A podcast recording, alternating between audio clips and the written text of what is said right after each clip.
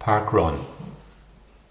Park Run started back in 2004 when 13 runners got together on a blustery day in Bushy Park, Teddington, UK. It's now an international family of over 5 million park runners and growing. Park runs are free, weekly community events all around the world. Saturday morning events are 5k and take place in parks and open spaces. On Sunday mornings, there are 2k junior park runs for children aged 4 to 14. Parkrun is a positive, welcoming, and inclusive experience where there is no time limit and no one finishes last.